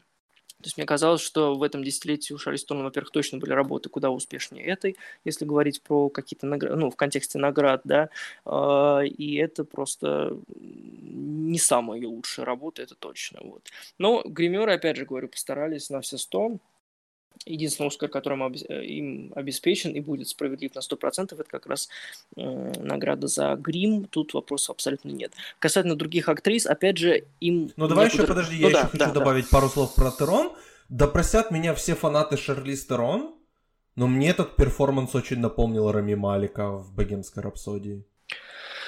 Ну, Я бы не стал так прям... Не в плане того, что это было плохо, но это просто была вот какая-то версия, ну, давайте сделаем пародию. Это была пародия больше, чем чем реальная актерская работа. И вот на самом деле я уже начинаю уставать от такого обилия байопиков и обилия того, что давайте мы просто сделаем пародию. То есть, как бы учитывая, что в этом фильме тем более играет Кейт МакКиннон, человек, который как бы специализируется на пародиях, да, это да. тем более вот немножко вот эта так называемая Uncanny Valley, она немножечко как бы проваливается вот здесь, когда я вижу, что просто вот Кейт МакКиннон и как бы пародию на Меган Келли. Ну, такое, в общем, не знаю. Причем, а, что, что интересно, насколько я понял, Меган Келли фильм понравился. Поэтому... Да, она как раз недавно выложила запись, где не только она, но еще реальные как бы жертвы э, Элсы сидят и обсуждают этот фильм. Они там действительно все плачут. И, наверное, для них эта история э, имела большой отклик. Ну вот для нас ты просто... Ну, я, саму Терон она как бы тоже похвалила, сказала, что она вообще прекрасна и молодец, что так хорошо поработала. Но да, в кон... сравнивая с Маликом, тут, конечно, ну как сказать там он просто, как мне кажется, лез из кожи вон, чтобы всем доказать, что он Фредди Меркьюри. Здесь Терон даже не пытается ничего никому доказать, она просто как бы, ну, ей понравилась тема, она решила, что она спродюсирует еще эту картину, и вот как-то такими неловкими движениями она пытается вот что-то из себя выдавить, да. То есть э, ее и лицо, и как бы выражение лица, они непроницаемы, скажем так. То есть ты не понимаешь, кто, кто перед тобой. В случае Малька ты понимаешь, что это просто перформанс из разряда там шоу один в один, и причем не самый удачный.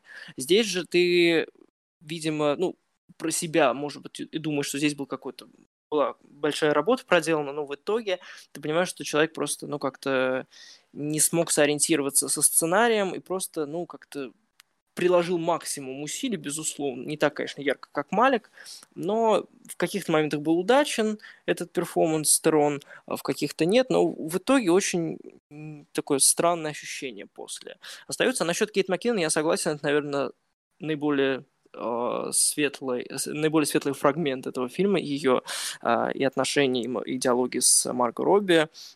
Тоже довольно интересный персонаж, тоже, я думаю, что выдуманный вот такой типа э, сборник а, других героинь реально существующих вот но как-то в, остальном, опять же, скажу, что Терон, да, просто как э, еще один кейс яркого перформанса, то ли в байопике, то ли вот в фильме, основанном на реальных событиях. Но номинацию, как мне казалось, он но точно не заслуживает, поэтому я бы отдал, там, не знаю, Лю Петиньонга за тот же фильм «Мы», например, да, кому-то еще более достойному. А так, поскольку Терон дав- давно уже не была номинирована на «Оскар», э, с 2006 года решили ей присудить, и как раз очень удачный фильм попал под руки Академии. Но в остальном я рад, что никуда дальше фильм не продвинулся, и меня это как бы, ну, не то что радует, но просто он не должен был никакие другие награды, а, ни на каких других церемониях быть отмеченным, поскольку это крайне неудачная и наспех сделанная работа. Я бы еще хотел пару слов про э, добавить про Джея Роуча. Мне кажется, этот фильм немножечко, вернее, не немножечко, он сильно фейлит в плане того, для какой аудитории он сделан. Потому что фильм, э, который снят вот о такой реально очень горячей политической ситуации, назовем так, как выборы 2016 года, это все происходит приблизительно в тот период, э, во время праймари за республиканцев заканчивается он перед, насколько я понимаю, перед выборами, э, уже как бы перед дебатами, что ли, вот, Трампа и Клинтон он, мне кажется, у него не получается стать как фильмом для республиканской аудитории, так и фильмом для, для демократической аудитории, так и просто быть аполитическим продуктом, который, в принципе, игнорирует всю политическую ситуацию вокруг и только сфокусирован как раз вот на сексуальном харасменте. Как раз вот сейчас я объясню почему. Почему он не работает для республиканской аудитории? Как раз из-за сюжетной линии Марго Робби и Кейт Маккинон, где они открыто высмеивают республиканских зрителей, где она, когда вот персонаж Марго Робби переходит к работать к э, телеведущему скандальному. Биллу О'Райли, они, то есть, э, вот Кейт Маккинон и, по сути, объясняет, для кого мы работаем, кто наш зритель, для кого мы стараемся. И вот это наглое высмеивание, как такое вот разоблачение, что сказать, республиканских вообще жителей э, США, мне кажется, отвернет их от этого фильма. В принципе, если они вообще пошли на этот фильм. Почему для демократов этот фильм не зайдет? Потому что он выставляет Меган Келли в хорошем свете. Давайте будем честны. Меган Келли это очень скандальная фигура в Америке, особенно среди демократов. Они не любят эту журналистку. Она не какой-то политический, э, там, какой-то прототип политического человека, потому что она работает на Fox News. Демократы уже ее не уважают. Точно так же, как говорит Кейт Маккин в этом фильме. Если ты работаешь на Fox News, у тебя нету после этого карьеры. Ты не идешь работать после Fox News на MSNBC или на CNN. Ты как бы, ты, для, за тобой остается клеймо Fox News, и ты идешь просто дальше работать в республиканских медиа каких-то, если вообще куда-то уходишь. Поэтому этот фильм не работает для демократов, потому что он все-таки выставляет Шарлиз Терон как фигуру, которую, вернее, Шарлиз Терон, а Меган Келли, которой мы должны симпатизировать, фигуру, которой мы должны сочувствовать, и фигуру, которую мы должны э, как бы поддерживать. Но при этом она, да, как, как жертву сексуального домогательства, конечно, мы ее обязаны поддерживать, и, конечно, ей стоит верить, и ей стоит, и ей стоит сопереживать но ее все-таки и как э, журналистку выставляют здесь в, поли- в таком в позитивном ключе, что, мне кажется, не работает для демократической аудитории. Поэтому этот фильм фейлит еще и как демократический фильм. Ну а по поводу аполитичности, этот фильм очень много показывает, как мне кажется, худшие сцены фильма, где э, вот параллельно у нас находится эта вот э, сцена, взята из интервью э, Дональда Трампа, который он дал для Меган Келли, только Меган Келли заменена Шарлиз Терон. И это настолько выглядит ужасно, плохо. Гринскрин там просто очевидный. И вот самих в кадры того, что использован реальный Дональд Трамп параллельно с фейковой Меган Келли, это просто ломает вообще всю структуру фильма. Потому что в том же, если взять ту же игру на понижение, мы не видели там реальных людей вообще весь фильм. Весь фильм это актеры, ну кроме там тех сцен известных, где, собственно, реальные люди объясняли какие-то математические термины. Здесь как бы этого абсолютно не работает, когда параллельно ставят э, как бы Шарлиз Терон и реального Дональда Трампа. Я не знаю, почему Джей Роуч побоялся взять какого-то актера на роль Дональда Трампа. Если ты уже не хочешь брать, так вообще убери Дональда Трампа из этого фильма. Просто не используй его или используй просто его как, как какую-то фигуру, о которой они говорят, вместо того, чтобы его показывать. Вот эти скриншоты из Твиттера его. Я не понимаю вот вообще, как этот фильм вот так смог зафейлиться для того, чтобы сработать для трех разных сегментов аудитории. Вот что ты думаешь по этому поводу? Согласен со мной или? Ну да, как я и говорил, что этот фильм просто очень быстро был сделан. То есть, видимо, они, хотя они если не ошибаюсь, очень долго его тестили на показах, и, насколько я знаю, изначальный вариант сценария был довольно-таки эксплицитным, то есть там э, была сцена, во-первых, с полностью обнаженным Эйлсом, и там были какие-то было некое участие российских э, хакеров, э, в, ну, в контексте там Трампа и так далее. То есть там было больше сцен, видимо, его еще и урезали вдобавок. Это тоже отразилось непосредственно. Насчет, э, опять же, двухпартийности и аполитичности, э, он этот фильм действительно разрывается и не понимает своей цели. То есть то ли он говорит непосредственно о пережитом насилии, то ли он пытается вот несколько так шутить в стиле э, игры на понижение и даже власти, да, прошлогодней. То есть там прям, ну, по поскольку Рэндальф очень часто работал с Адамом Маккеем, видны его попытки сделать вот в контексте этой истории нечто похожее на власть и на игру на понижение. Вот. Мне показалось, что э, если в контексте власти, которую тоже очень многие ругали с, из либералов и, кстати, из республиканцев тоже. А, это было сделано действительно смешно, монтаж был превосходно выработан, и актеры были потрясающие, то здесь просто не хватило времени э, на раскачку, да, на какой-то, опять же, эмоциональный фон, и попросту все просто собрались, чтобы вот замутить, грубо говоря, что-то, э, до конца сам, э, сами не понимая, что же они здесь делают. То есть, как ты даже вот упомянул декорации, которые там отсутствуют, я имею в виду newsroom. Это действительно так, я просто сейчас вспоминаю, это же какой-то просто действительно крах в плане проработки художественного оформления, то есть это просто какое-то офисное здание, да, там нет каких-то отличительных способностей. Наверное, это и не, не, не важно, да, но в каждом фильме же должно, э, должна прослеживаться работа да, декораторов, там, художников по костюму, то есть тех, кто занимается там и а, площадкой. Здесь же этого нет, то есть просто как-то все разбросаны, опять же, все хаотично поставлены на свои места путают, куда им там нужно э, пойти и с кем поговорить. В общем, не знаю, просто не доделали, видимо, и сильно урезали. Не знаю, кто был э, сторонником э, того, что вырезали из сценария очень многие детали. Lionsgate или там, не знаю, сам режиссер Роуч или продюсер, или сама Шарли Стерон сказала, что там каких-то сцен добавлять не нужно. В общем, не знаю, это просто как такой голливудский сабантуй, сделанный по-моему, за 30, по-моему, миллионов долларов, то есть довольно приличная сумма. Вот, такое ощущение, что сделано вообще за 5, то есть очень бедно как-то вышло, ну, видимо, на гонорары пошло.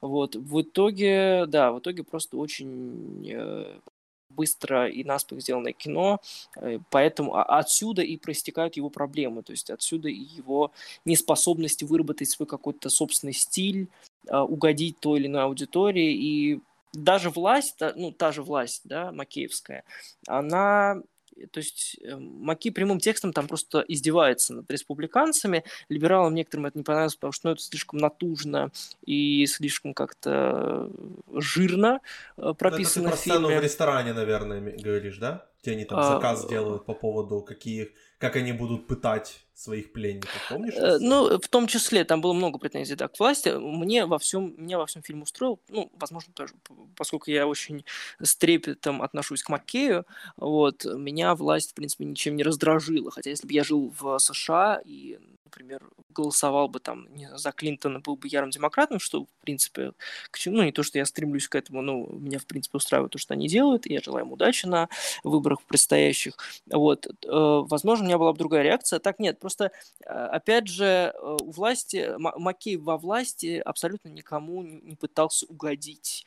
Он шел своим каким-то, может быть, слишком, а, не знаю, жирно выведенным или, наоборот, слишком насмешническим тоном, но он ни с кем не советовался. Он просто сделал, делал свое кино, и поскольку у Макея во власти был такой довольно отчетливый э, насмешнический почерк, э, он ни с кем не советовался делать свое кино, то есть он просто шел, грубо говоря, на пролом.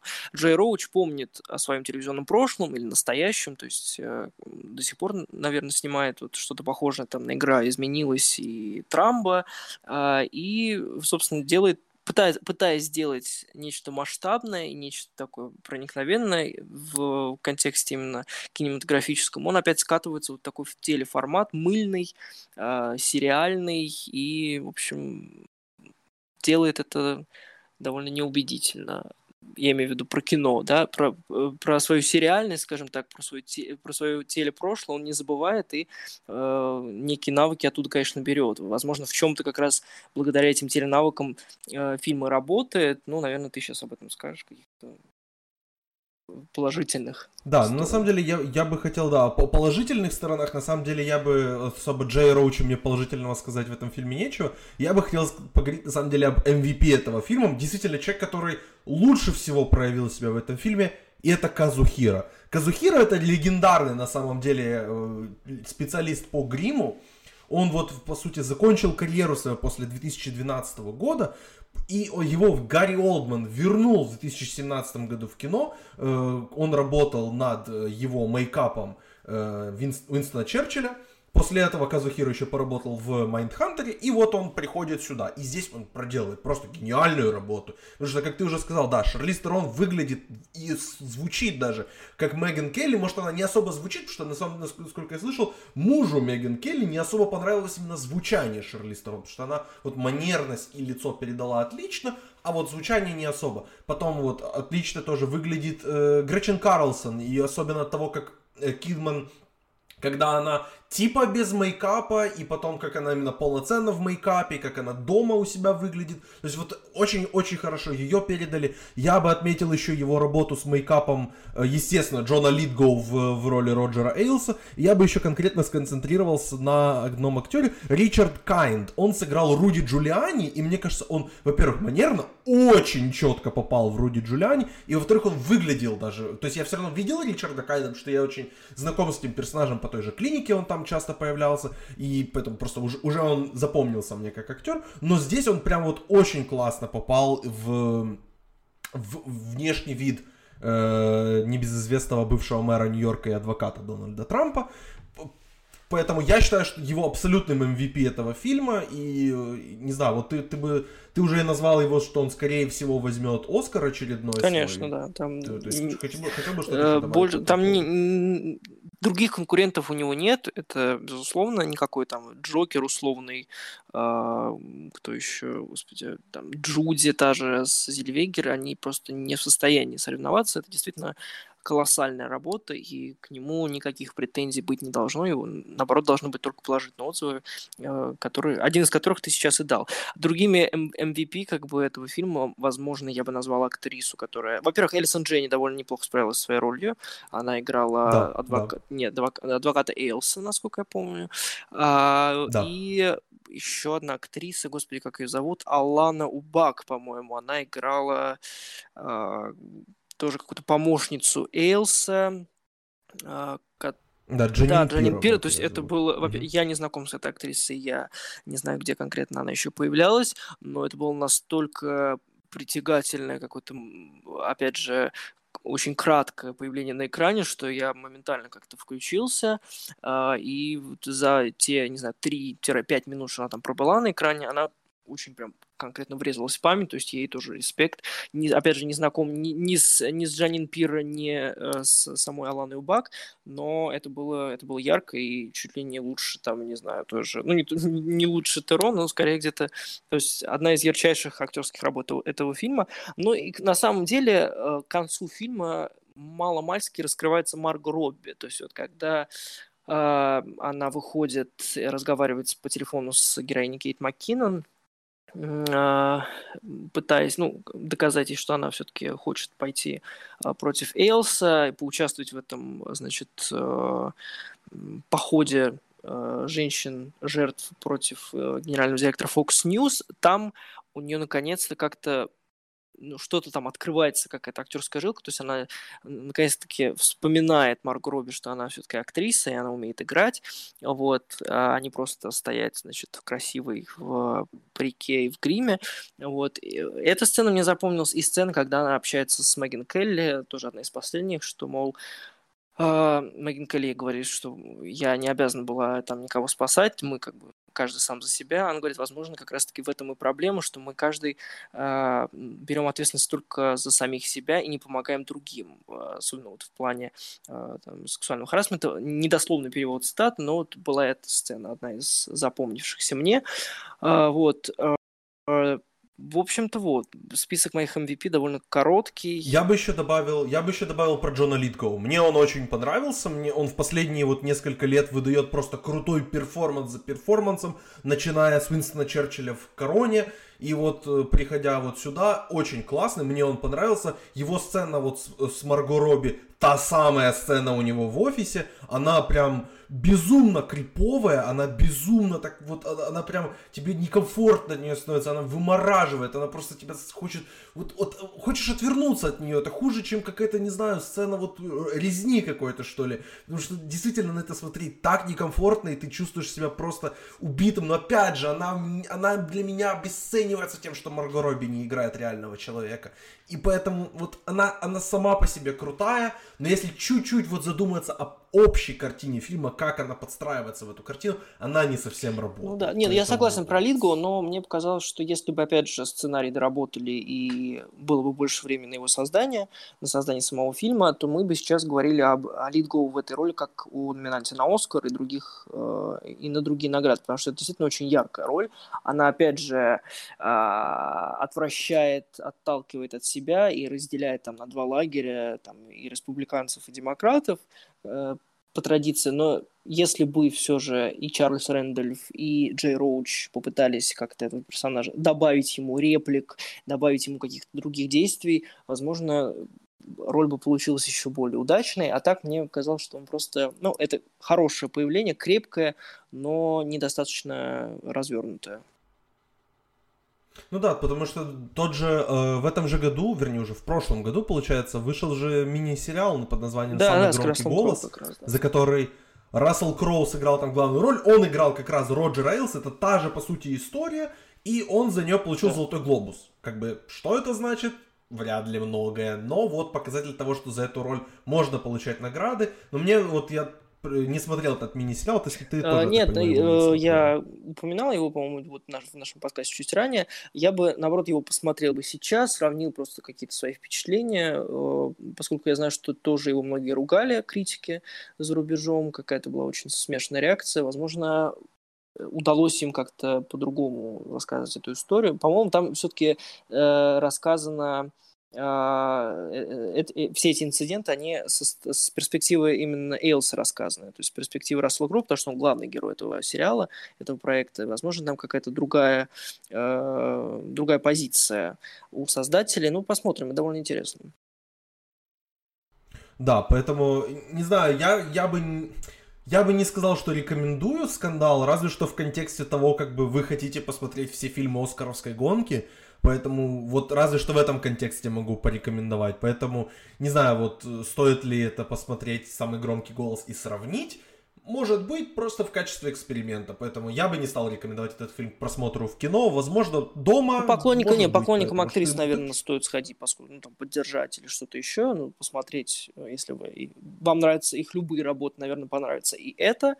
А вот в остальном же, ну, как-то чтобы образовать себя, возможно, стоит посмотреть скандал, но опять же фильм не дает никакой э, оценки действиям. Ну, он как бы дает оценку, он обвиняет Элса в том, что он действительно эту власть а, свою распространял на женщин и подвергал их вот этому сексуальному насилию, но есть гораздо более удачные примеры в кино и на телевидении, где эта тема поднимается гораздо более ярко и достоверно. Поэтому ну, решайте сами, в общем. Да. Э, спасибо, Егор, что принял участие. Вот. Э, еще обязательно будем говорить об Оскаровском сезоне. Уже скоро у нас запись подкаста об ставочках на Оскар, да, да, поэтому да. готовь, готовь уже свои прогнозы. Спасибо всем, кто слушал. Спасибо еще раз Оле, Егору и Олегу. И спасибо вам, что да, дослушали до конца. Не забудьте подписаться на Спортхаб везде, где вот можно на нас подписаться. Это Twitter, Facebook, Telegram, эм, Simplecast, естественно, ВКонтакте, да, паблик Спортхаб Lifestyle, паблик Спортхаб Медиа, подписывайтесь обязательно. И следите за ближайшими подкастами. Уже в понедельник на этой ленте выйдет подкаст о прогнозах на Оскар, а в пятницу выйдет подкаст о лучших фильмах 2019 года. Я и Олег Ковалев его запишем. Это будет наш какой-то такой совместный топ. Поэтому обязательно подписывайтесь и ждите этих двух подкастов. А уже вот в ночь с 9 на 10 февраля состоится церемония вручения Оскаров. Обязательно буду ее смотреть в прямом эфире. Наверное, буду либо в Твиттере, либо ВКонтакте писать от имени Спортхаба и вот э, что-то там как-то комментировать события, которые будут происходить той ночью. И сразу по окончанию Оскара мы с Егором и Денисом сядем и запишем собственно, все, что про... поговорим обо всем, что произошло во время Оскара. Поэтому, да, обязательно подписывайтесь на Спортхаб Lifestyle. И спасибо вам большое, что слушали. До свидания.